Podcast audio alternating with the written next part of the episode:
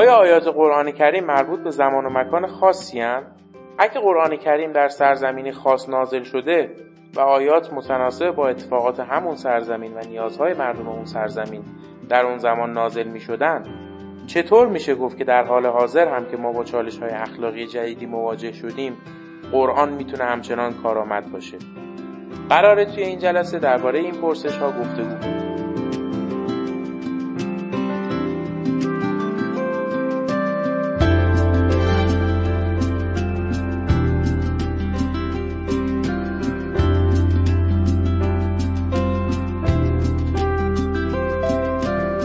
به نام خدا این نهمین جلسه از سلسله گفتگوهای رمضانی با اساتید حوزه اخلاق است که به میزبانی خانه اخلاق و حول محور اخلاق و قرآن تدارک دیده شده و در تاریخ 15 اردیبهشت 1400 برگزار شد.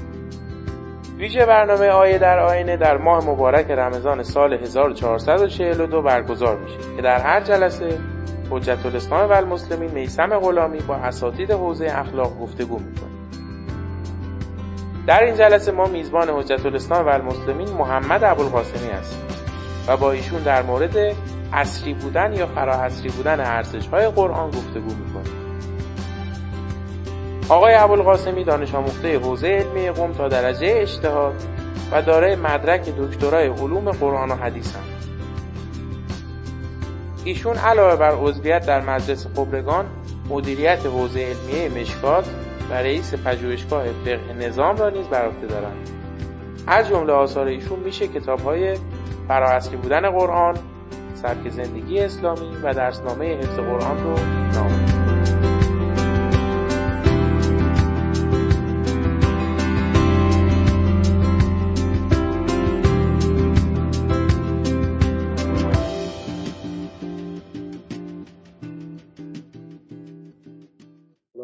سیدنا محمد و تعالی نهمین برنامه آیه در آینه رو خدمت عزیزان هستیم.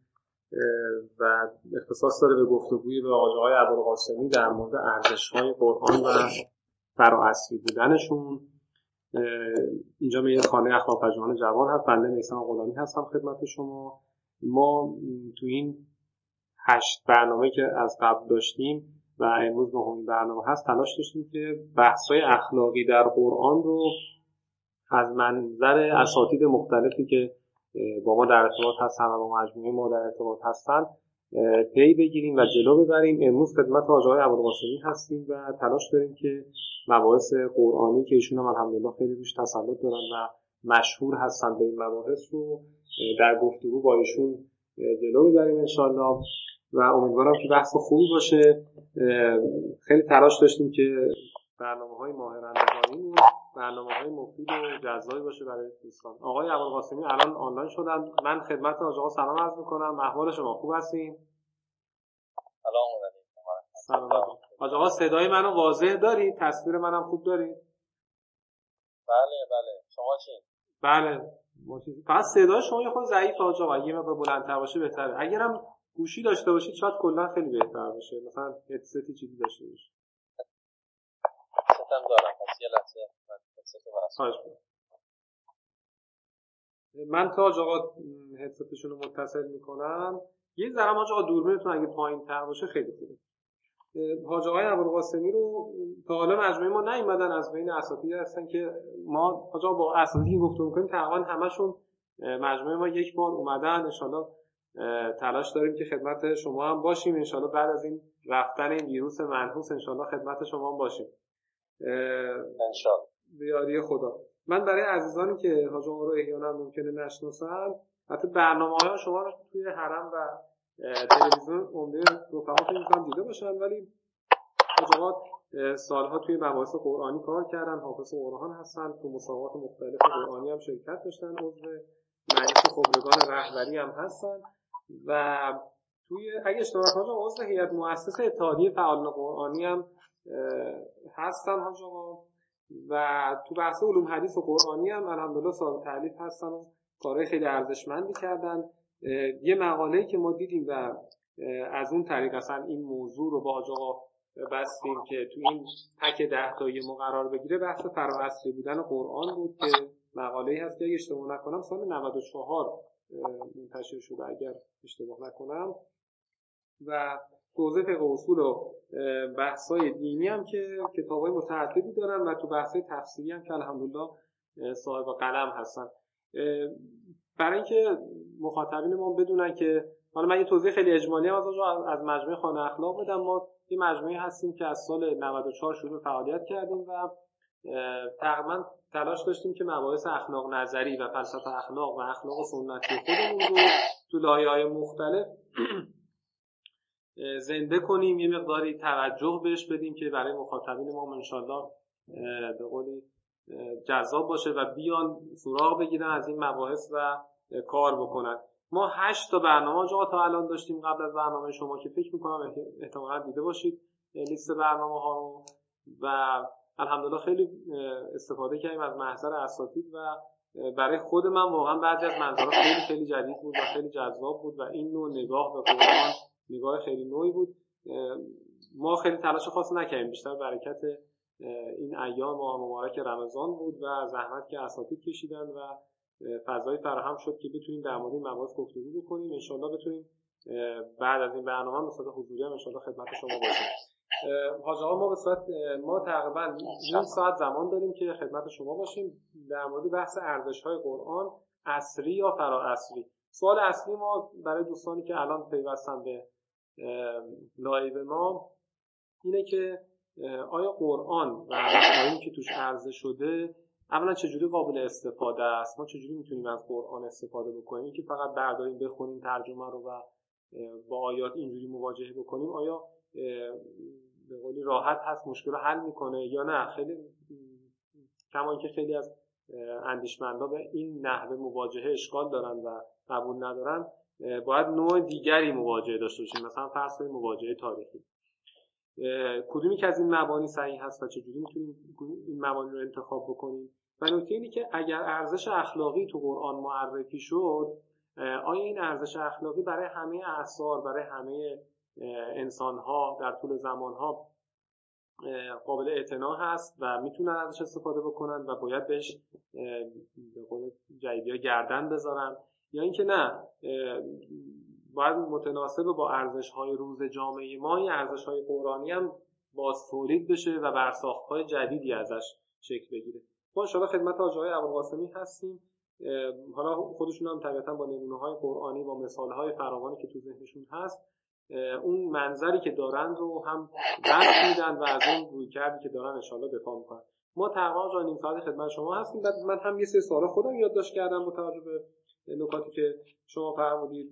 دوستان آماده کردن و هم سوالاتی رو دوستان طی live از ما می‌پرسن که ما اینا رو یادداشت می‌کنیم. منتخبشون رو انقدر که زمان ما اجازه بده انشاءالله خدمت شما هستیم. خدمت آقای ابوالقاسمی هستیم با بحث ارزش های قرآن اصری یا فرااصلی متشکرم. خواهش می‌کنم. بسم الله الرحمن الرحیم. من اولا تشکر می‌کنم از شما و دوستانی که این برنامه رو تدارک دیدن و خوشحالم که این فرصت مهیا شد که در این فضا در ماه مبارک رمضان راجع به قرآن و ارزش های قرآنی مطالبی رو گفتگو بکنیم.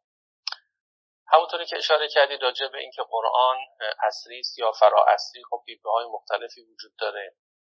بعضی از روشنفکران معتقدن قرآن یک کتابی است اصری و متناسب با زمان خودش نوشته شده. حالا بعضی معتقدن که مربوط به یک منطقه خاص بعضی معتقدن مربوط به یک زمان خاص. و بعضی هر دو رو قائل هستن. اما در نگاه مقابل دی معتقدن قرآن فرا اصلی است و طبیعتا فرا قومی است فرا قبیله است. مال قوم خاص مال یک نهله خاص با یک زمان خاص نیست. کسانی که حالا قرآن را اصلی می انگارند در دو حوزه به اصلی انگاری قائل هستند. یک در حوزه گزاره های خبری قرآن. که گزاره های خبری قرآن یعنی گزارش هایی که قرآن از عالم داره گزارش هایی که از انبیاء داره حتی گزارش هایی که از معاد داره گزارش هایی که از خدای متعال داره. این گزارش های قرآنی رو متناسب با فرهنگ زمان خودش ارزیابی می‌کنن به عنوان مثال خدا وقتی میگه که در سوره توحید قل هو الله احد الله الصمد لم یلد ولم یولد بگو او خدایی است که یگانه است و بله. بینیاز است و نزاییده است و زاییده نشده است. میگن خب این گزاره امروز چه نفعی داره؟ آیا ممکنه یک انسانی توهم بکنه که خدا میزاید یا خدا زاییده می‌شود. اصلا این سوره که به قول شما فاخرترین سوره قرآن هم هست این داره داد می‌زنه که مال یک کسانی است که همچین نگاهی داشتن. یعنی خدا رو مثل خودشون میدن یا آدم میدن که حالا بالاخره متولد میشه یا متولد می‌کنه بچه از اون متولد میشه. این به درد امروز ما نمی‌خوره اصلا مربوط به امروز ما. یا مثلا اونجا که در آیات الکرسی فاخرترین آیه شما میگه که لا تأخذه سنتون ولا نوم خدا چرت نمی‌زنه. خدا نمیخوابه. مالا این زمانه نیست. این زمان اصلا کسی توهم نمی‌کنه که خدا بخوابه. یک بخش دیگه از مطالب راجع به گزاره های اخلاقی قرآن مطرح میشه. گزاره های اخلاقی مقصود ما اون گزاره است که باید و نباید درش هست. اعم از گزاره های فقهی و اخلاقی به معنای مصطلحش. گزاره های اخلاقی هر کجا که سخنی از باید و نباید سخنی از ارزش به میان میاد. آیا این ارزش های قرآنی یک ارزش های اصلی است یا ارزش هایی است مبتنی بر زمانه و در واقع فرهنگ خاص؟ برای پاسخ به این سوال و باز کردن مسئله باید ادله کسانی که معتقد به اصری بودن ارزش های قرآنی هستند رو یک بار مرور بکنیم. ببینیم حرف اینا چیه. بعد اگر تونستیم به این ادله جواب بدیم و در واقع با جوابی که ما میدیم زمینه را برای دیدگاه فرا اصلی بودن ارزش های قرآنی فراهم می‌کنیم. یعنی اگر ما تونستیم پاسخ بدیم به ادله مخالفین و قائلین به اصلی بودن این ارزش ها معلوم میشه که نه می‌شود یک ارزش هایی ما داشته باشیم اینها فرا اصلی است وقت در گام دوم باید اثبات بکنیم که قرآن از این سنخه. لذا ما بحثمون کلا در دو سطح ارائه میشه. سطح اول بررسی و نقد ادله قائلین به اصلی بودن ارزش های اخلاقی. سطح دوم بحث و در سطح اول پاسخ به اونها و در واقع هموار کردن راه برای نظریه فرااصلی بودن. در سطح دوم ادله ما برای فرااصلی بودن این ارزش حالا بعد از پاسخ به اونا ما به این می‌رسیم که نه می‌شود قرآن می‌شود ارزش های اخلاقی داشته باشیم مال همه زمان ها قرآن اینجوری هست یا نیست؟ این مرتبه دوم. من سعی می‌کنم خیلی فهرستوار رو مختصر بگم هر چقدر نیاز شد توی سوالات بحث رو باز بکنم.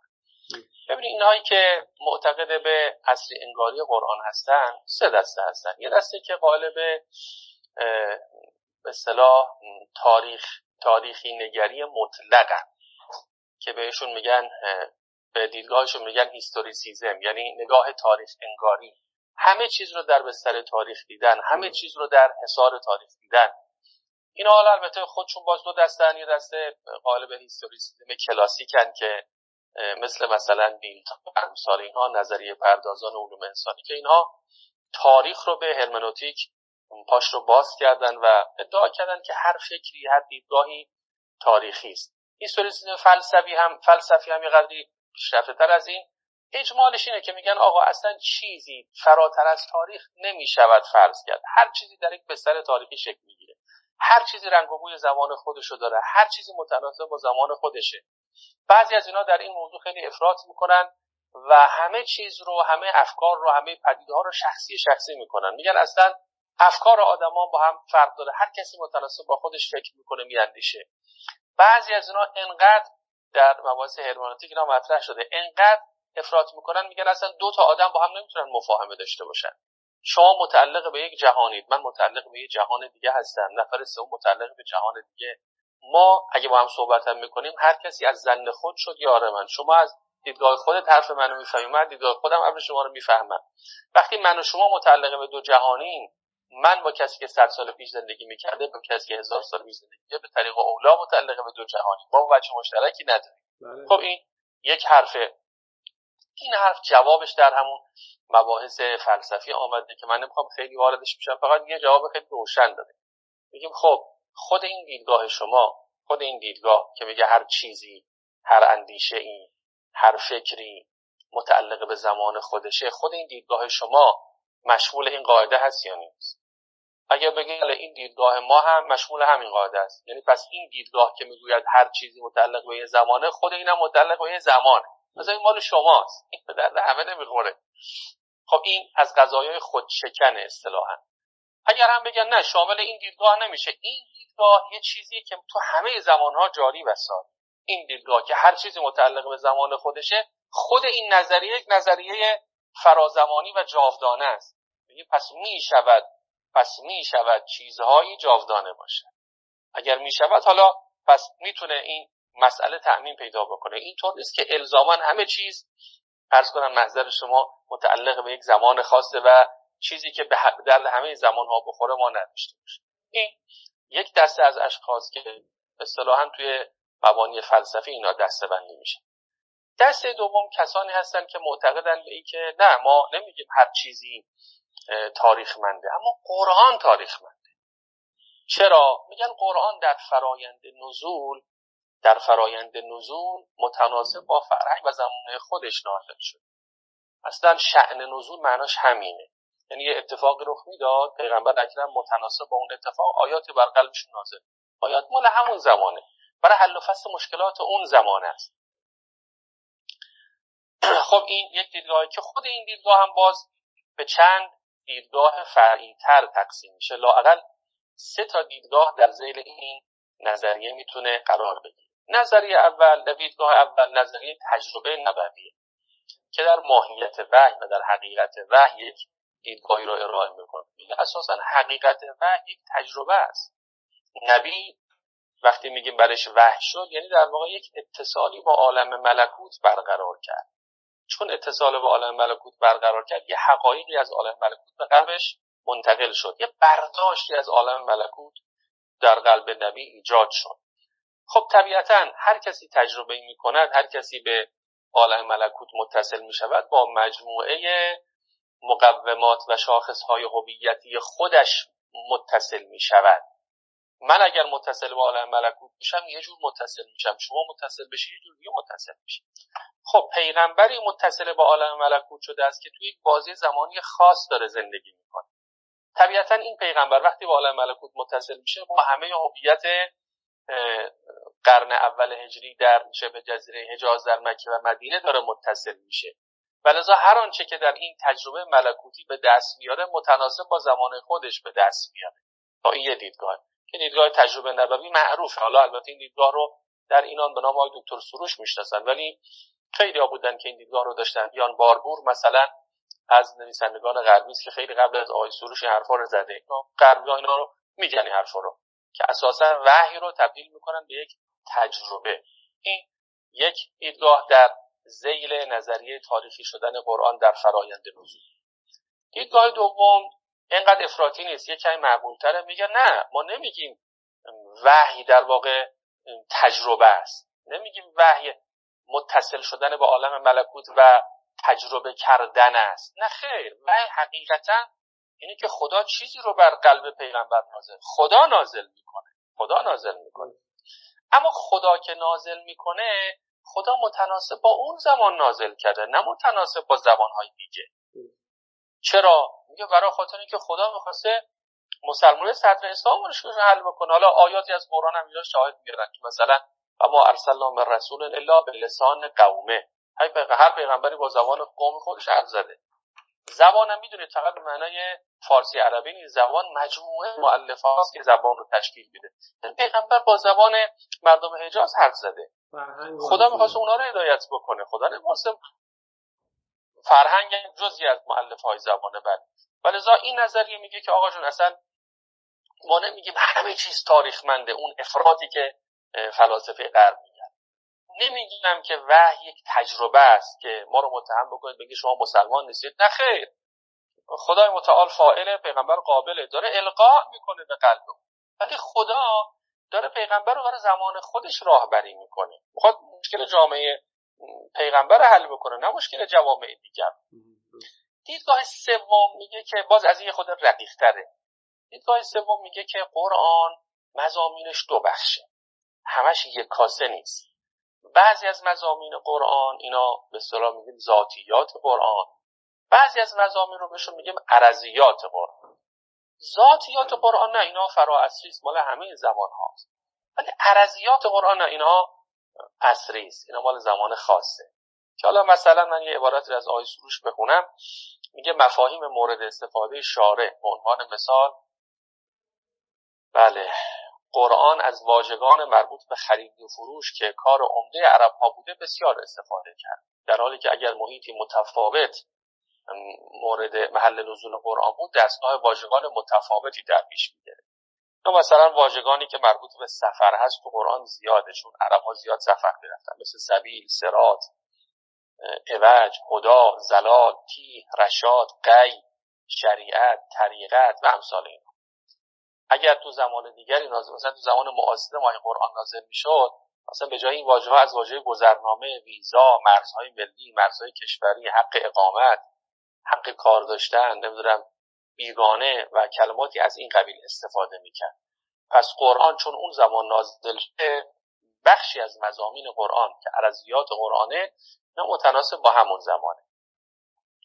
خب دلیل این آقایون اون دسته اول که هیستوریسیزم که تکلیفش روشنه. مثلا اون فضا نمی‌خوام وارد بشیم چون انقدر دیدگاه افراطیه که لازمش اینه که اصلا من و شما رو با هم نمی‌تونیم حرف بزنیم. مثلا من و شما تفاهم با هم نداریم. اون اون دیدگاه رو بعد بهش بگیم آقا پس خداحافظ شما.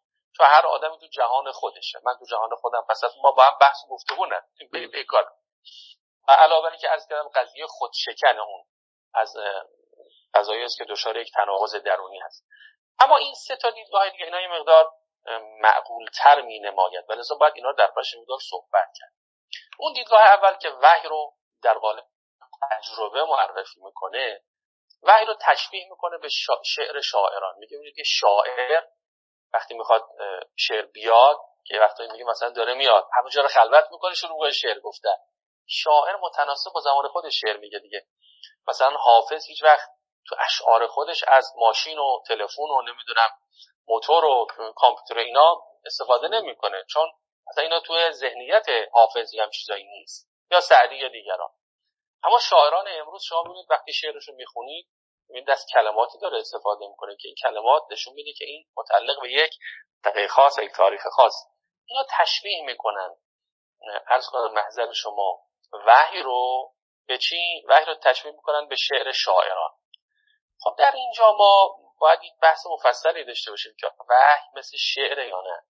و آیا وحی از سنخ تجربه است یا نه؟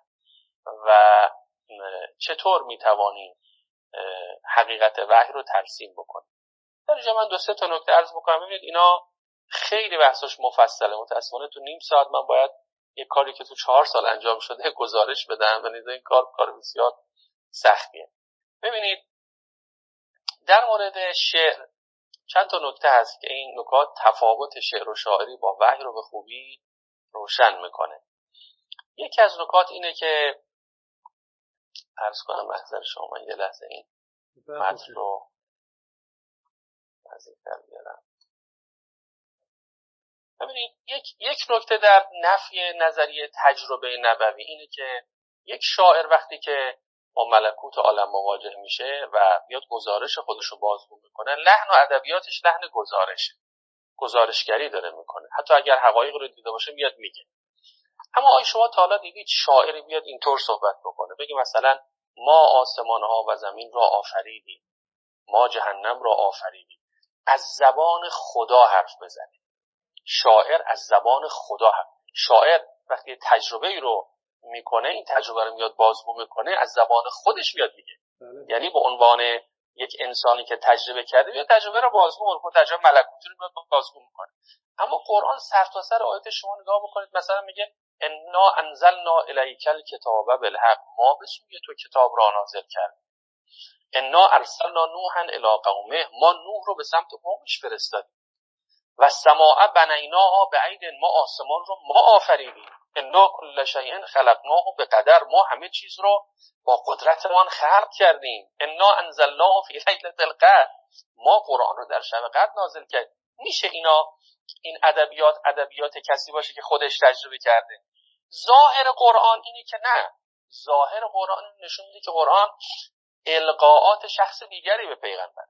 این قابل انکار نیست برای کسی که قرآن رو مرور می‌کنه. از طرف دیگه ما می‌دونیم پیغمبر ما پیغمبری بود که به صداقت و امانت و درستی شناخته می‌شد. همه او رو به عنوان امانتدار و امین میشناختن. اگر قرار بود پیغمبر ما اگر قرار بود پیغمبر ما تجربه خودش رو به گونه ای بازگو بکنه که ما تصور بکنیم و توهم بکنیم که نه خدای متعال مطالبی به او القا کرده این اقراع به جهل این خیانته. این فریب دادن مردمه. این نگرنگ بازیه یعنی این پیامبر یک تجربه ملکوتی براش ایجاد شده. این تجربه ملکوتی رو داره به گونه بازگو می‌کنه که هر کس میشنوه خیال می‌کنه. خدایی از اون طرف مطالبی به اون القا کرده. خیانته. مثلا این تفاوت مهم وحی با شعر و شاعریه. شاعر هیچگاه از زبان خدا حرف نمیزن اگرم یه جایی یه چیزی رو با این ادبیات بگه به ما میفهمونه. به ما میفهمونه که این مطالب یافته های اوست. و لذا مثلا کلمه قل در قرآن کلمه قل در قرآن دلیل بر همین نکته است. خدا یه جایی به پیامبر گفته قل پیامبر قلش رو هم گفته. این کلمه قول البته حالا یه جوابی دادن آقای دکتر روشمگر شاعرم گاهی میگه بگو. شاعرم گاهی حتی بگو میگه. اون بگویی که شاعر میگه با این بگویی که خدا میگه فرق می‌کنه. شاعر هیچگاه بگونه ای نمیگه بگو که او یا خدا به او گفته است. این اقرای به جهل حالا تفاوت دیگه هم بین شعر و وحی هست که اون از این میگذره. نکته دوم این بود که گفتن آقا قرآن به فرهنگ زمان شده. چون خدا می‌خواسته مصدر اسلام رو تمکیت بکنه. واسه اون اداره بکنه. ما نمیگیم وحی تجربه است. نه وحی حقیقتا یک اتفاق فرا مادی است که ما نمی‌تونیم درکش بکنیم. اما با عصر نزول متناسب با نیازهای مسلمانان صدر اسلام نازل شد. خب اینجا باید ببینیم خود قرآن چی میگه. آیا خود قرآن چنین ادعایی داره؟ میگه من اومدم فقط مشکل مسلمان صدر اسلام رو حل بکنم. یه مرور تو خود قرآن که داشته باشیم می‌بینیم که آیات قرآن بسیاریش تصریح داره می‌کنه که قرآن مال همه است. ببین مثلا آیه اول سوره فرقان. تبارک الذی نزل الفرقان علی عبده لیکون للعالمین نذیرا. این کتاب می‌خواهد بیندنده جهانیان باشه. سوره انبیا آیه 107 و ما ارسلناک الا رحمتا للعالمین. عالمین یعنی جهانیان. ما تو را به عنوان رحمت و مهربانی برای همه اهل جهان فرستادیم. سوره قلم آیه 52 و ما هو الا ذکر للعالمین. سوره سبع آیه 28 و ما ارسلناک الا کافتا للناس. سوره اعراف آیه 158 قل یا ایها الناس انی رسول الله الیکم جمیعا. ای مردم من فرستاده خدا به سوی همه شما هستم. سوره ابراهیم. هاذا بلاغ للناس. این پیام رسایی است برای همه مردم. پس قرآن اومده که با هم خودش همچی ادعایی داره. پس اینکه شما بگید پیغمبر می‌خواسته فقط مشکل مسلمان زمان صدر اسلام حل بکنه خلاف ادعای خود قرآن. این هم حرف نادرست است. نکته سوم بود که مزامین قرآن دو دست از ذاتی و عرضی. بعضیش ذاتیات اسلام بعضیش عرضیاته که متناسب با زمانه نازل شده. ما اینو میپذیریم. من معتقدم این حرف حرف درستی است. اما اما یک نکته ای در در واقع بحث نظریه فرااصلی بودن قرآن باید جدی گرفته بشه و اون این است که نگاه به فرااصلی بودن قرآن معناش این نیستش که هرچی تو قرآنه ما دقیقا باید همون رو بگیریم و بدون کماکاس اجرا بکنیم.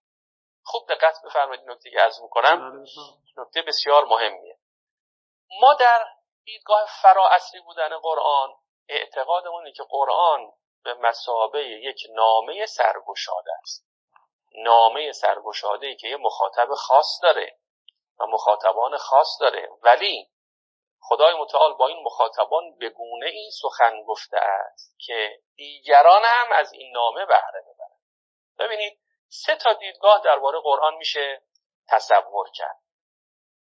دیدگاه اولی که میگیم قرآن مال همون زمانه. مال هیچ زمان دیگری هم نیست. اصلا ناظر به زمانهای متأخر نبوده است.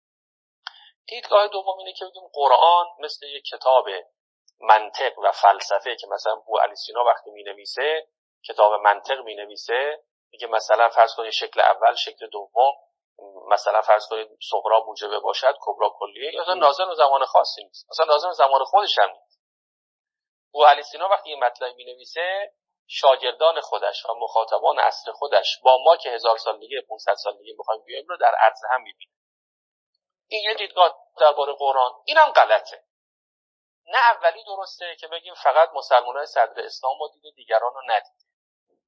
نه دومی درسته که بگه هر دو رو در عرض هم دیده. ما و مسلمانان صدر اسلام رو در عرض هم دیده. اینم غلط. پس درسته؟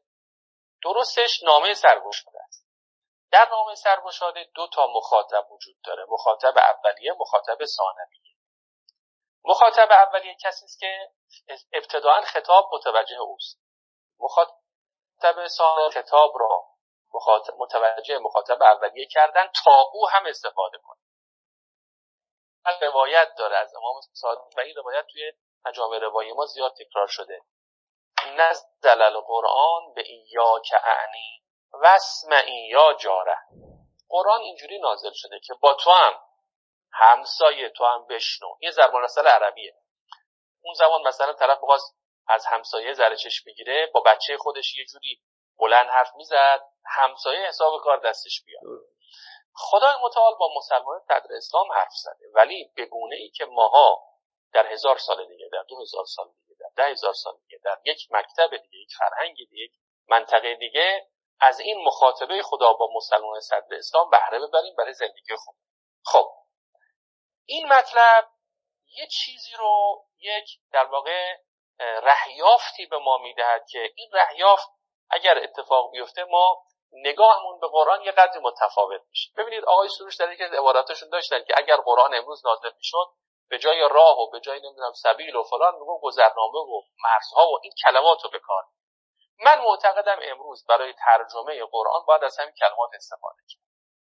قرآن در زمان خودش از حوادث پیرامون مسلمون ها بهره برد و فرهنگ مسلمون ها را در قرآن اشراب کرد و لذا اثرگذار شد. ما امروز باید یک مهندسی معکوس بکنیم یعنی همین آیات رو ببینیم با این به اینکه آیات برای ما هم هست. یعنی خدای متعال ما را می‌خواد هدایت بکنه. اما با ادبیاتی که این ادبیات امروز ملموس برای نسل جوان نوجوانمون جوانمون ما کاری را بکنیم که خدای متعال در صدر اسلام کرد. خدای متعال با همون با همون نکات ملموس زندگی عرب ها در صدر اسلام کاری کرد که اینها از حزیز ذلت به اوج کمال نائل بشن. ما باید همین کارو بکنیم. یعنی همین مسیر رو ما باید طی بکنیم. حالا برسیم به ارزش های اخلاقی. ارزش های اخلاقی اسلام اینها بسیاریش بسیاری از این ارزش های اخلاقی اصلا ناظر به زمان دیده نشده. ببینید مثلا بالوالدین احسانا احسان به پدر و مادر احسان به همسایه احسان به اینا ارزش های فطریه. ما یه تقسیم بندی تو ارزش ها داریم میگن که ارزش ها سه دسته است. یک دسته ارزش ها ارزش است که اینها استقوبشون ذاتیه. یعنی هر انسانی با فطرت خودش می‌فهمه اینو خوبه. دسته دوم استقوب ارز کنم محضر شما اقتضاییه. یعنی چیزایی هست که علل قاعده خوبه مگر اینکه یک مانعی سر راهش پیش بیاد. مثلا راستگویی خوب قاعدتا. مگر اینکه یه جای راستگویی من منجر به کشته شدن کسی بشود. دسته سوم ارزش هایی که اعتباریه. یعنی بستگی داره. آقا زدن تو گوشه یه نفر خوبه یا بده؟ میگی بستگی داره. بستگی داره که کجا باشه کجا نباشه. در قرآن ما دو دسته ارزش ذاتی و عرضی رو داریم. ارزش های ذاتی که خب مشخص اینا زمان نداره. احسان به پدر و مادر احسان به همسایه احسان به ارز کنم که فرزند احسان به همسر رفتار پسندیده با افراد جامعه رفتار پسندیده با زیردستان با دوستان با همسایگان مقابله با دشمن ایستادگی مقابل دشمن اینا تو فطرت همه انسان هست. این ارزش هایی است که در تعامل با انسان هاست. ارزش هایی که در سایه توحید شکل می‌گیره اینا فرازمانی است. باور به خدا اینکه به قدرت خدا تکیه بکنی که با قدرت خدا می‌تونی صدها رو بشکنی می‌تونی در برابر دشمن ایستادی. اینا که باز زمانمند نیست اینا فرازمانی است یک سلسله ارزش هست اینا اقتضایی ولی خود قرآن و روایات گفتن اینا اقتضاییه. یعنی اصل برای اینکه اینا خوبه مگر اینکه شرایط شرایط خاصی بشه. مثلا حسن زن. حسن زن خوبه یا نه؟ انسان به دیگران گمان خوب ببره. فرمودن خودشون فرمودن فرمودن اگر زمانه زمانه است که در این زمانه فریب و نیرنگ قالبه اینجا حسن زن خوب نیست. اینجا اتفاقا باید انسان بدگمان باشه به اشخاص اما اگر زمان زمانی است که قالب در اون جامعه رفتارهای پسندیده و حسنه است یا حسن زن خوبه که داشته باشیم. پس بعضی از گزارهای اخلاقی است که اقتضایی اینا رو خودشون به ما فرمودن. راستگویی مثلا فرمودن دروغ دروغ بده دیگه. ولی خود قرآن فرموده روایات فرموده یه جایی دروغ خوبه. کجا؟ برای اصلاح ذات البین. برای اینکه دو نفر میشون اختلاف شما برای حل این اختلاف می‌تونید دروغ بگید. بنابراین بعضی از ارزش های قرآنی اقتضاییه ولی خود قرآن به ما گفته اینا اقتضایی و خود روایات ما گفته که اینا اقتضاییه مثلا ممنوعیت خوردن بعضی از کالاها بعضی از چیزها مثل میته و امثال اینا. خودش گفته الا مستورر تو مگر اینکه مستر بشه. این مستر شدید این حرمت برداشته میشه. این خوب زدوده میشه. پس ارزش های اقتضایی هم ما در قرآن داریم که البته حالا برداشت این که این ارزش اقتضایی سیاساتی است. این همیشگی است یا ممکنه که تخصیص بخوره با فقیه. دین شناس می‌تونه اینو تشخیص بده. مثلا شرک و توحید اینا تخصیص بردار نیست. شرک همیشه بده. ان شرک لظلم عظیم. شرک برای خدا شریک قائل شدن همیشه بده. اما بعضی از ارزش های اخلاقی است که اینها ممکنه در یه زمان متناسب با شرایط زمان تغییر بکنه. تشخیص این با کسی است که یک برداشت کلی و جامع از دین داشته باشه.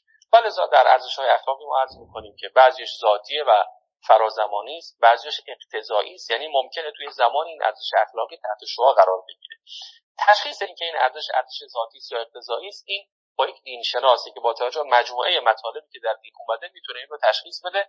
چون در خود دین پیش بینی شده که بعضی از ارزش ها ممکنه در یک بازه زمانی مثلا تحت تاثیر قرار بگیره. با عنایت به نکاتی که عرض شد می‌خوام عرض بکنم که ارزش های اخلاقی قرآن هیچ مانعی نداره که فرا اصلی باشه خود قرآن ادعا کرده که من برای همه زمان ها هستم و البته این هست که قرآن به گونه ای با مخاطبان اصل نزول سخن گفته که در آینده هم قابل استفاده باشه. پس ما برای استفاده بهتر ادبیات قرآن رو گاهی اوقات باید روز کنیم یعنی متناسب با زمان خودمون. از ادبیاتی استفاده بکنیم که مخاطب ما بهتر بهره ببره و این به معنای محدود بودن قرآن به زمان خاص نیست حالا من داولای بحثا خیلی بحثا رو جا انداختم چون می‌خواستم که یه قدری از فضا رو هم بذاریم توی گفتگو سوال و جواب. من به این مقدار اکتفا می‌کنم. حالا خدمت شما هستم. سوالاتی اگه باشه مطالب باقی مونده رو لابلای سوالات پاسخ بدم. بسیار خیلی استفاده کردیم. خیلی عالی بود. خیلی با اینکه خیلی سریع گفتید خیلی جامع بودن هم خیلی مرتب و منظم خیلی متشکرم. یه نکته جو هست. حالا چند نفر دوستان سوال فرستادن. من اونا رو لابلای عرایزم خدمتتون میگم. یه نکته که هست اینه که ما بین من متوجه نشدم روی کرده شما مشخصا از بین روی کردهایی که هست. مثلا به نظریه علامه نزدیکتره یا مثلا نظریه میرزا قومی نزدیکتره تو مباحث قرآنی. مشخصا می‌تونی کسی بگید که این دیدگاهی که امروز ازش گفتگو کردیم نزدیک به اون هست؟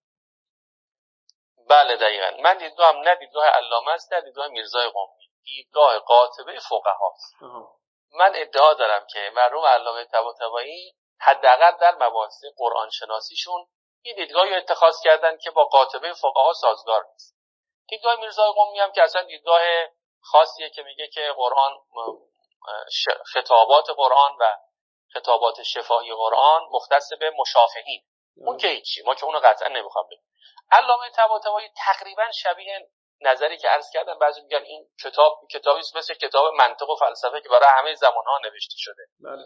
ببینید علامه در کتاب قرآن شناسیشون میگن برای فهم آیات قرآن هیچ نیازی به شعن نزول وجود نداره.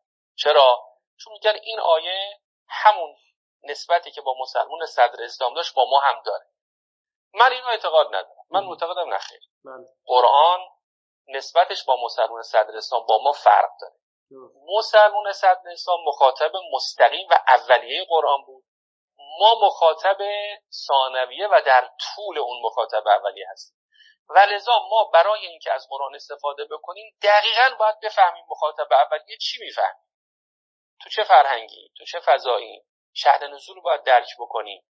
دقیقا بدونیم خدا چرا این جمله رو گفت تو چه فضایی اینو گفت. البته من عرض می‌کنم مرحوم علامه طباطبایی در مقام عمل همینجوری عمل کردن. یعنی تو تفسیر المیزانی که شما میرید همینجوری عمل کردن. ولی توی مباحث نظری تو بحث قرآن شناسیشون میگن برای فهم آیات قرآن هیچ نیازی به شعن نزول و فرهنگ نزول و اینها نیست. های ما اینجوری نیستن. ها هر آیه رو بحث می‌کنن. خب تو چه شرایطی نازل شد؟ در اثر چه حادثه نازل شده؟ مثلا فرض کنید توی مثال فقهی خیلی خیلی روشن بزنم. لقد کان لکم فی رسول الله اسوه حسنه یه استفاده فقهی از این شده. مرحوم مزفر تو کتاب اصول مزفر میگه این مال جنگ احزابه. تو جنگ احزاب شما ببینید اونجا چه اتفاقی افتاده؟ اون استفاده خاص. به تأثیر به پیامبر اصلش بحثی درش نیست. استفاده خاص فقهی. از این آیه کرده کسی. مرحوم مزفر میگه این مال جنگ احزابه. این در اون خصوص مثلا این آیه اون استفاده که شما کردید قابل قبوله و بسیاری از نمونه های دیگه که حالا توی نظریه شهید من بگید خوبه. نظریه شهید متحری هم تو این بحث اگه حضور ذهن داشته باشید بگید خوبه برای مخاطبین.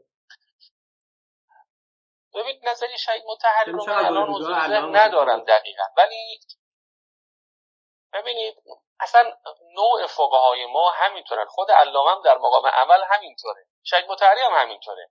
یعنی یه آیه رو که بررسی می‌کنه ببینید هر کس یه آیه رو وقتی خواست بررسی بکنه به شأن نزول پرداخت. به فرهنگ و خلاصه محیط نزول پرداخت. ببینید همین دیدگاه رو داره. ما چیکار به شأن مگر شما من سوال می‌کنم. کتاب بو علی سینا رو که می‌خواید بخونید سوال می‌کنید که این جمله رو برای چی گفت بو علی سینا؟ شأن نزولش چی بود؟ چه اتفاقی رخ داد که بو علی سینا گفت صغرا موجبه باشد کبرا کلیه؟ اینو نمیگی. چرا؟ چون صغرا موجبه کبرا کلیه ربطی به شأن نزول والا همیشه هست. قرآن اینجوری نیست. قرآن یه کتاب درسی نیست که یه استاد یه فنی نشسته باشه نوشته باشه. قرآن سند راهبردی پیغمبر گرامی اسلامه. ولی خدا به ای با پیغمبر حرف زده که آیندگان هم از این استفاده بکنن. و لذا خیلی جاها اسامی و عناوین رو حذف کرد.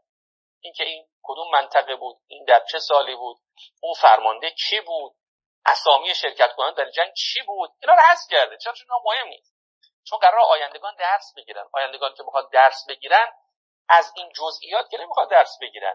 بله. ولذا خیلی از اتفاقات که در قرآن رخ داده ما بفهمیم. هی باید توضیح بدیم. میگیم این مال یهود بنی قریظه است. این مال بنی نظیره مال سال فلانه. خب چرا خود خدا اینا رو نگفت؟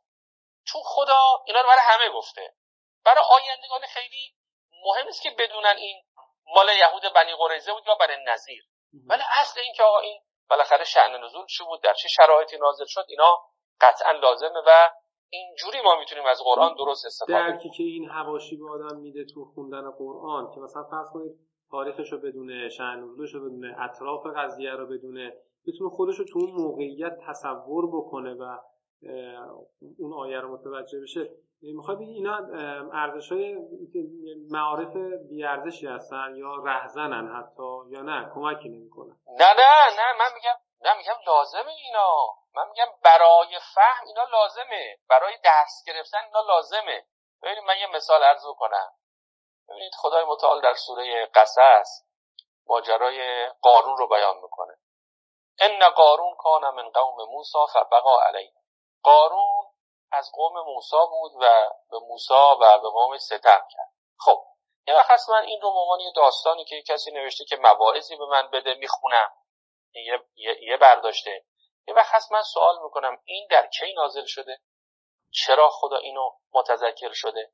این تو سوره قصد قصص که سوره مکیه. سوره مکی خدای متعال در اواخر مکه هم هست. خدا در اواخر مکه چرا داره داستان قارون رو میگه؟ مسلمان‌ها که بدبخت همه تو شعب ابی طالب اون موقع. مسلمان‌ها که در اون شکنجه و گرسنگی یعنی چی می‌خواد بگه؟ میگه ان قارون کان من قوم موسی فبقا علی قارون انقلابی بودا ولی وقتی وقتش خوب شد طغیان کرد. مسلمان حواستون باشه. شما دارید انقلاب می‌کنید. حواستون باشه بعد از انقلاب مثل قارون نشید. یعنی در آستانه انقلاب پیغمبر این آیات نازل شده که مسلمان ها حواسشون باشه که انقلابی ها ممکنه تغییر جهت بدن. یا مثلا فرض کنید در ارز کنم که آیات مکه داستان فرعون زیاد تکرار میشه تو آیات مکه. که خدا چه بلایی سر فرعون ها تو آیات مدینه ما اینو خیلی نداریم. می‌دونی چرا؟ چون در آیات مکه مسلمان ها مقابل مقابل مستکبری ایستادن در مقابل مستکبر باید صبر به خرج بدن بعد استقامت بعد ایمان داشته که خدای مستکبر رو نابود می‌کنه ریشهگر می‌کنه. هی خدا متذکر میشه داستان فرعون میگه داستان موسی رو میگه که موسی چجوری غلبه کرد. بر فرعون تو سوره های مدنی اگه داستان موسی و فرعون اومده باشه خیلی گذرا. خیلی گذرا. اشاره کرده. اما مفصلش رو تو سوره های مکی توضیح داده. خود این به ما نشون میده که ما اگر می‌خوایم در قبل از انقلاب برای مردم از معارف دین بگیم چی باید بگیم بعد از انقلاب چی باید بگیم؟ برای کسانی که انقلاب رو درک کردن چی بگیم اونایی که انقلاب رو درک نکردن چی بگیم؟ ببینید اگر ما قرآن رو اینجوری نفهمیم نمی‌تونیم این نسخه شفابخش رو به بیمار متناسب خودش ارائه بکنیم. این همونطوری که ارز کردم سند راهبردی پیغمبره. از آغاز انقلاب که پیغمبر اکرم یکی و تنها با دو تا مسلمون حضرت علی و حضرت خدیجه شروع می‌کنه تا می‌رسه به علنی کردن بعثت تا می‌رسه به شکنجه ها و فشارها در شبه ابی طالب تا می‌رسه به هجرت تشکیل حکومت جنگ ها غضبه ها و بعد این امپراتوری بین المللی اسلام. خب من باید بدونم با این جوون الان متناسب با فرهنگ مکه می‌ذارم یا مدینه؟ این جوونی که هنوز اصلا هیچ اعتقادی نداره من باید آیات مکی رو که یادآور معاد و قیامت و قدرت اینا رو باید براش بگم. اونی که حالا اینا رو پشت سر گذاشته رسیده به منطقه نظام سازی باید از آیات مدینه براش بگم عذر می‌خوام. خب حاجا یه خورده من وارد عنوان مباحث اخلاقیمون بشم. علاقه داریم خلاصه بیایم تو اون مباحث مقداری خصوصش. کلیت این بحث رو و رویکرد شما هم متوجه شدیم. اما مثلا در مورد مباحث اخلاقی عمده چالش ها کجا ظاهر میشه تو این مباحث فرا اصلی و اصلی؟ اونجایی که یک ارزش اخلاقی قرآن انگار با ارزش های اخلاقی که ما امروز می‌فهمیم در تعارضه و در تناقض قرار می‌گیره. اینا چجوری باید حل کرد؟ اگه واقعا قالب اصلی باشیم چون گلوگاه بحث های اخلاقی همین تعارضات. بله. ببینید ارزش های اخلاقی همونطوری که عرض کردم نوعا فطره این که ما ارزش اخلاقی تا امروز باید ببینیم ریش، ریشیابی بکنیم ببینیم ارزشی که امروز داره القا میشه چه در چی داره؟ مبانیش بینشی که پشتوانه این ارزش بوده. اینا رو وقتی موشکافی بکنیم خود به خود متوجه میشیم که اساسا این ارزش بر فکر دیگری شکل گرفته. به عنوان مثال بیانیه حقوق بشر. بیانیه حقوق بشر خب بر پایه نگاه اومانیستی تنظیم شده. اصل رو داده به اراده هر انسان. هر انسانی آزاد است. خب این آزادی به صورت مطلق در مبانی قرآنی و در مبانی فکری ما باطله. فساد باشه ولو این آزادی منجر به لطمه به هویت و فرهنگ جامعه بزنه. خب بر همین اساس ما این سری ارزش های توی قرآن ببینیم مطرح شده که اینها با ارزش های بیانی حقوق بشر نمی‌سازه. به عنوان مثال ببینید چقدر اسلام نسبت به مسائل مربوط به ارتباطات بین جنسی حساسه. ارتباطات بین جنسی مثلا ارتباط مرد با زن در نگاهش در نمی‌دونم روابطش روابط نامشروع روابط مشروع. تو غرب اینجوری نیست یه آزاد بیانی حقوق بشر میگه انسان ها آزادن یه آدم آزاده که هرجور تحقیری ها با قرآن سازگار کرده مبنای این ارزش های اخلاقی قرآن احتمام به نظام خانواده است. نظام خانواده در نگاه قرآن بسیار مهمه. برای اهمیت این ساختار و برای حفظ این ساختار یک عقوبت های خیلی برای تحت های این ساختار وضع کرده. از جمله این عقوبت ها مثلا اینکه حفظ رابطه نامشروع داشته باشه اینقدر باید مجازات بشه شلاق بخوره. اگر کسی مثلا فرض بفرمایید چه می‌دونم به انهای مختلف مسائلی که توی نظام خانواده هست. خب شما می‌بینید این اخلاقیات قرآن با اخلاقیات برخواسته از غرب سازگار نیست. ارزش اخلاقی تو غرب که هر کسی آزاده می‌تونه روابط رو برای خودش تعریف بکنه. اگر با رضایت طرفین باشه چه مانعی داره؟ خب اسلام یک مبنای نظری داره. بر اساس اون مبنای نظری این ارزش اخلاقی شکل گرفته. و تو این تعارض ها من فکر می‌کنم ما باید مبانی این ارزش های اخلاق رو بهتر درک بکنیم. یعنی با بینش های اسلامی آشنا بشیم تا در فضای ارزش های اخلاقی اسلامی قرار بگیریم اگر این اتفاق بیفته این تعارضات خود به خود برطرف میشه. درست. بله. بازم خدمت شما که یه سوالی پرسیدن بچه ها که گفتن که این که شما بیان کردید مباحث رو وجود عرضی و ذاتی رو در بیان قرآن قبول دارید. دامنه عرضیات رو تا چه مقدار می‌دونید؟ و اگر میشه تو این حول هوش این مثال هایی هم از این بحث عرضیات قرآنی و ذاتیات قرآنی می‌ذارید. فکر کنم منظورش هم محکم متشابهاته از ذاتی و نه نه نه. عرضی و ذاتی محکم متشابه نیست نه. عرضی و ذاتی من اون چیزهایی که نبینید عرضی و ذاتی عرضی اون چیزهایی که می‌شد نباشه. یعنی اصلا این نبود مهم حتی این لداره بعض بر بخوره. اما من اعتقاد ندارم یه پای حرف های بعضی از مثل آیه سروش درسته. بعضی چیزا می‌شد نباشه. مثلا فرض کنید در قرآن از یه واژگان خاصی خیلی استفاده شده. خب اگه قرآن توی محیط دیگری نازل می‌شد از این واژگان استفاده نمی‌شد. این طبیعیه. اما این معناش این نیست که قرآن مال اون زمانه. من خواهش می‌کنم به این توجه. من قبول دارم این حرف آیه سروش درسته که بعضی از ادب مثلا ادبیات قرآن یه جاهای متناسب با زمان خودش بوده. مثلا اینکه قرآن انقدر تاکید کرده روی باغهای این چنینی و خب بله چون عرب ها توی بیابان زندگی می‌کنن باغ براشون خیلی مهمه. حالا مثلا برای کسی که تو سوئیس زندگی می‌کنه مثلا درباره باغ گفتن و اینا اون همش تو باغه. اون اینقدر برای جذابیت نداره. این واضحه. قرآن می‌خواسته مخاطب اولیه خودش رو به حرکت در بیاره و بعد از حرکت او سرتاسر سر عالم رو تحت تاثیر قرار بده. ولذا بخش هایی و برخی از مباحث که تو قرآن هست می‌شد نباشه. می‌شد نباشه نه به که الان برداریم از قرآن. به این که اگر قرآن در محیط دیگری نازل می‌شد جور دیگری بود. خب این طبیعیه اشکال نداره. ادبیاتش مثلا اینجوریست عمدتا تو همین ادب یا مثلا حوادث تاریخی که در قرآن وارد شده بعضا حوادث تاریخی است که برای مسلمان صدر اسلام شناخته شده. مثلا اصحاب فیل یا ماجرای که خب اونا خوب می‌دونستن. ماجرای اصحاب فیل قشنگ بلد بودن. من امروز بخوام ماجرای اصحاب فیل رو برای ایرانیا بگم. اونو میگم اما کنارش ماجرای هواپیمای امریکا در صحرای تبس هم میگم. چون ایرانیای ما امروز ماجرای هواپیمای آمریکا در صحرای تبس رو براشون کاملا ملموسه.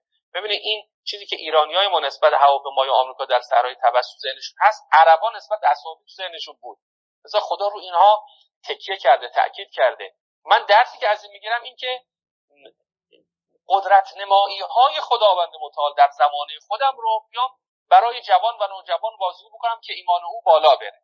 این البته نافی حفظ ادبیات قرآن نیست چون این به عنوان تراس ارزشمند ما باید مورد توجه قرار بگیره.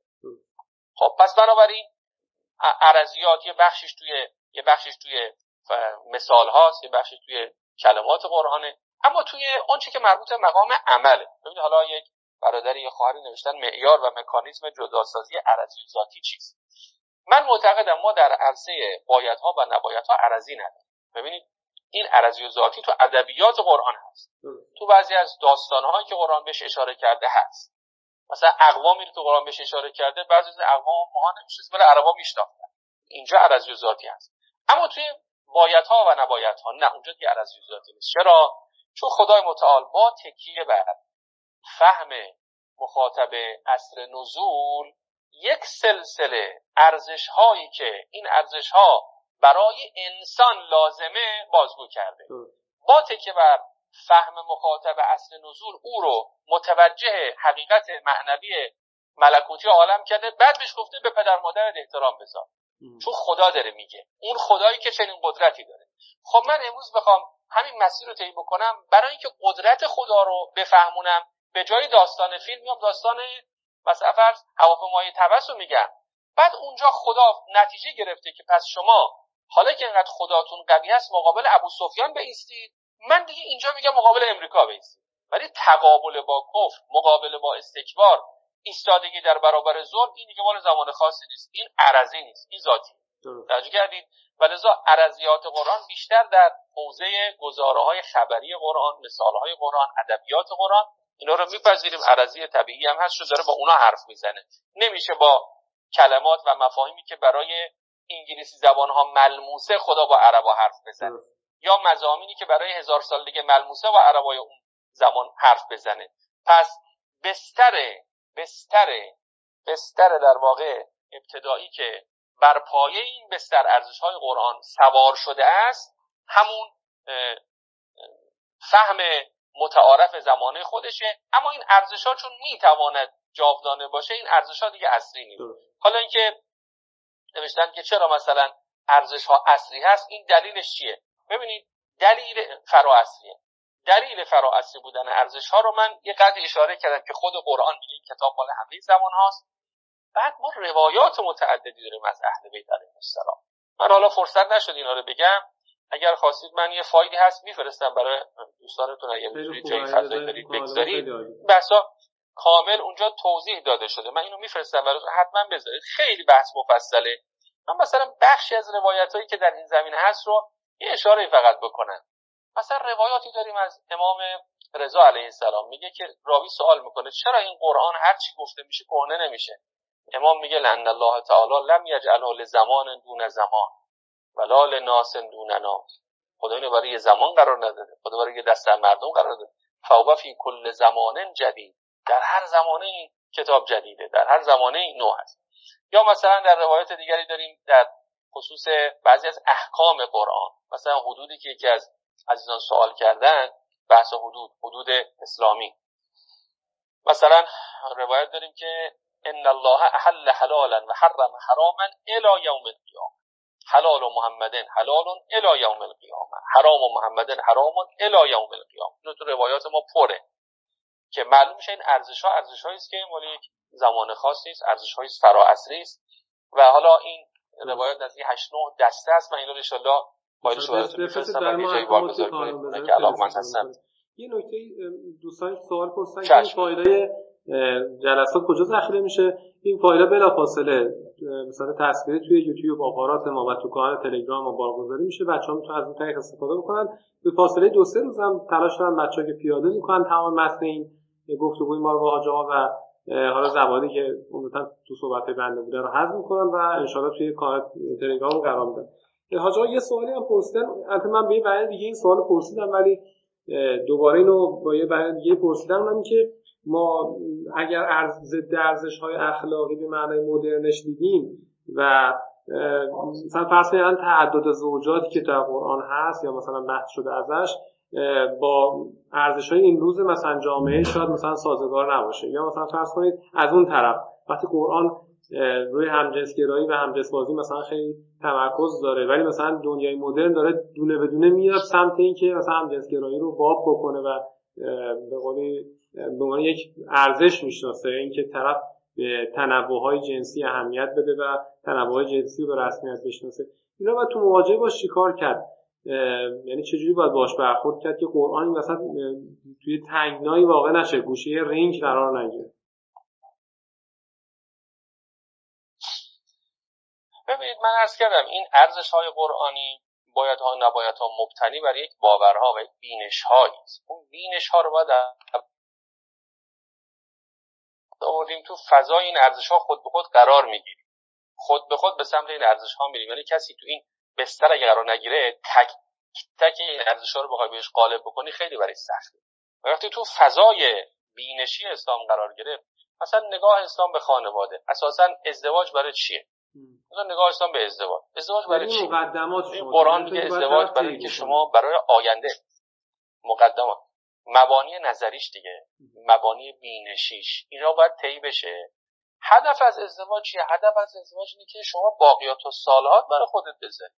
برای آینده برای آخرت خودت کار بکنی. وقتی هدف این شد دیگه اصلا تو فضاهای همجنسگرایی و لذترانی و شهوترانی اینا اصلا نمیره اسلام و اون تعدد ازواج هم تو همین فضا باید فهم بشه. اصلا تعدد ازواج آیا قاعده است یا یک در واقع ضرورته. این رو بسیاری از فقها معتقدن یه ضرورت یه قاعده نیست. مثلا مقام معظم رهبری فرمودن اینطور نیست که تعدد ازواج مستحب باشه. اخیرا هم ایشون این تصدیق کردن.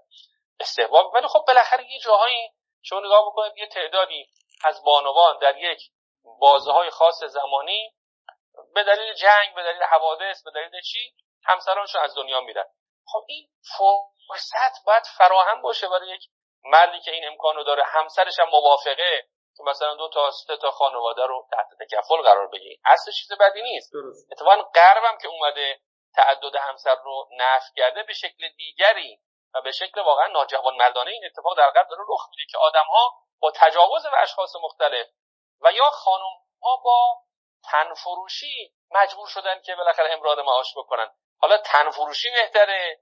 یه زنی بره تنفروشی بکنه بهتره؟ یعنی که حالا تعدد ازواج بشه اونا تعدد ازواج رو کنار گذاشتن چیزای دیگری که هر فطرت اینا رو پس می‌زنه به جاش جایگزین کردن. بسیار من یه سوال آخرم بکنم با توجه به وقتمون کمه.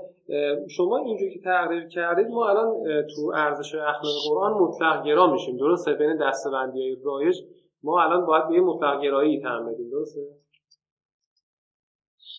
ببینید در خصوص مسائل ارزش های اخلاقی سه تا نکته هست که من اینا رو باز نکردم. در اون حالی که خدمتتون میدم ان اینا رو ملاحظه بفرمایید. اولا واقع گراییم. ثانیا عام گراییم. ثالثا مطلق گرایی بله.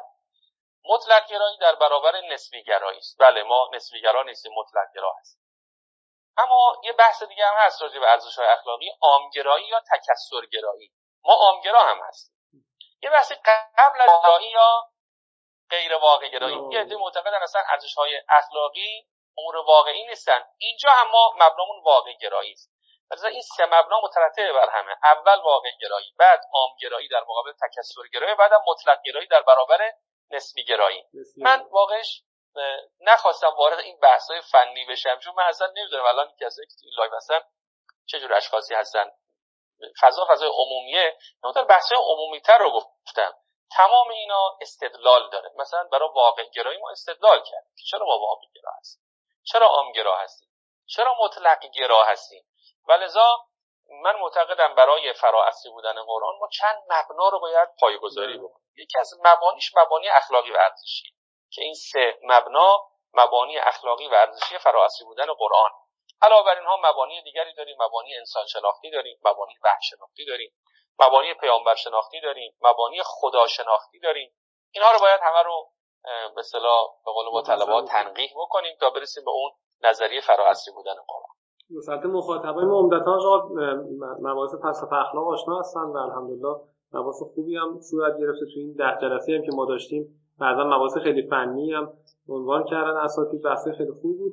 حتی این بحث شما امروز داشتید از این جهت خیلی عالی بود که یه نگاه خیلی مرتب منظم و یک عامی به بحث‌های قرآنی داشت و استفاده کردیم. خیلی عالی بود. دست شما در یه سری سوال هم شما پرسن چه خیلی مرتبط به موضوع نیست ولی با توجه به هیته تخصصی شما و علاقه مندیتون به فضای قرآنی و بحث تفسیری مثلا پرسیدن ما تو این شب واقعا سوال خیلی خوبی از این که یه استفاده دیگه هم از این محضر شما ببریم پرسیدن تو این شب اگه ما بخوایم یه تفسیری بخونیم خصوصا تفسیرهای موضوعی پیشنهاد خاصی دارید که مثلا یه دوری بخونید. من پارسال کاری می‌کنم خیلی برای خودم که خیلی مفید بود. ترجمه های کهن رو میخوندم. هر شب یه یک جزء از یک ترجمه کهن میخوندم. واقعا خیلی نگاه آدم عوض می‌کنه. اگه شما پیشنهادی برای بچه ها دارید که خصوصا این دوستانی که الان live هستن و شرکت دارن. اگه اینجا مثلا یک پیشنهاداتی بدید ممنون میشم. تو حوزه تفسیر.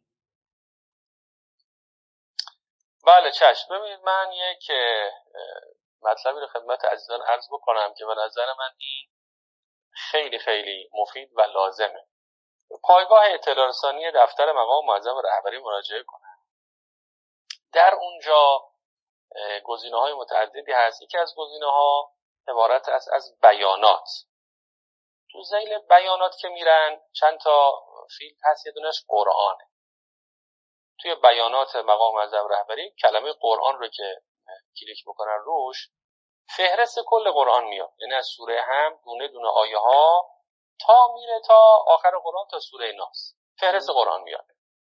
در زیل هر آیه که مقام معظم رهبری مطلبی در یه جایی بازگو کردن این مطلب اینجا هست. من پیشنهادم این حالا یه دفعه عزیزان امتحان بکنم. من خودم بارها اینو امتحان کردم. دفعه امتحان بکنم. مثلا امروز دارین جزء 22 رو می‌خونین جزء 22 مراجعه بکنید. سوره در واقع سوره های احزاب و ایناست دیگه.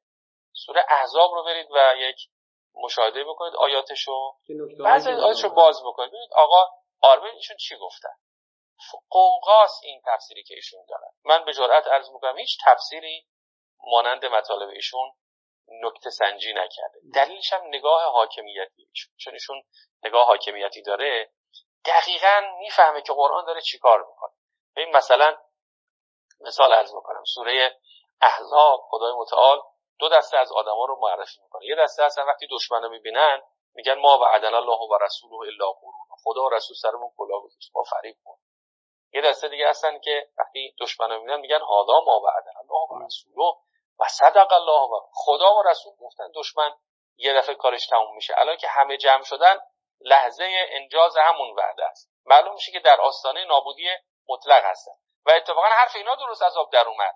حرف اینا درست از آب در اومد. چون در همون زمان مشرکین که جمع شدن در پیرامون مدینه در جنگ احزاب دیگه وقتی مسلمان پیروز شدن دیگه کلا بساط مشرکین جمع شد.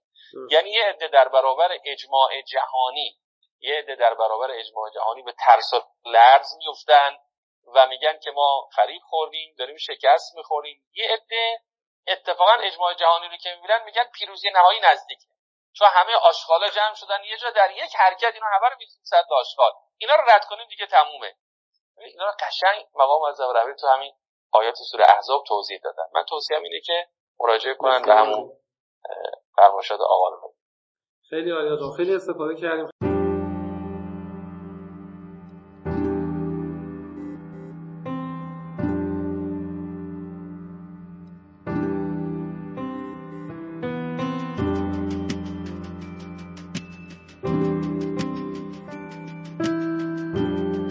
که شنیدید گزارش شنیداری از یکی از برنامه های خانه اخلاق پژوهان جوان بود. مجموعه ما یک مجموعه غیر انتفاعی و مردم نهاده که از سال 94 تا کنون تلاش می‌کنه مباحث اخلاق رو در فضای نظری و عملی که تا حدودی کمرنگ شده هم تا اندازه احیا کنه و هم در قدم های بعدی رشد و اطلاع بده.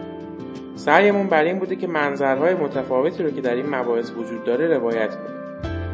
کارگاه ها، نشست ها و درس های اخلاق متعددی رو در شاخه های مختلفی مثل فرا اخلاق، اخلاق هنجاری، اخلاق کاربردی و اخلاق اسلامی به کمک اساتید خوبمون برگزار کردیم و به یاری خداوند این روند ادامه خواهد داشت. اگه دوست داشتید با مجموعه ما آشنا بشید آدرس سایت ما ethicshouse.ir است. می‌تونید اسم مؤسسه یعنی خانه اخلاق پژوهان جوان رو هم گوگل کنید. به اضافه اینکه می‌تونید ما رو در تلگرام، اینستاگرام، آپارات و سایر شبکه های اجتماعی با همین عبارت جستجو و پیدا کنید. رایگان بخشی در ساعت دانش از روز اول خط مشی مجموعه ما بوده و امیدواریم که با حمایت شما این روند ادامه پیدا کنید. اولین درخواست ما از شما اینه که اگه اشکالاتی دیدید چه در خود برنامه ها و چه در همین فایل های صوتی از کنارش رد نشید و حتما به ما منتقل کنید تا اصلاحش کنید. یا اگر پیشنهادی دارید. مثلا استادی رو می‌شناسید که به نظرتون می‌تونید از ایشون بهره ببرید. به ما معرفی کنید. اگر حس می‌کنید سرپستی در حوزه اخلاق هست که لازمه به اون پرداخته بشه حتما ما رو در جریان بگذارید. این کار رو می‌تونید از طریق ادمین کانال تلگرام ایمیل ما به نشانی ethicshouse@gmail.com یا لینک های ارتباطی دیگه که تو سایت ما هست انجام بدید همچنین از طریق لینک حمایت مالی در سایت خانه اخلاق می‌تونید پشتیبان ادامه یافتن این مسیر باشید. ممنون از محبت شما و خدا نگهدار.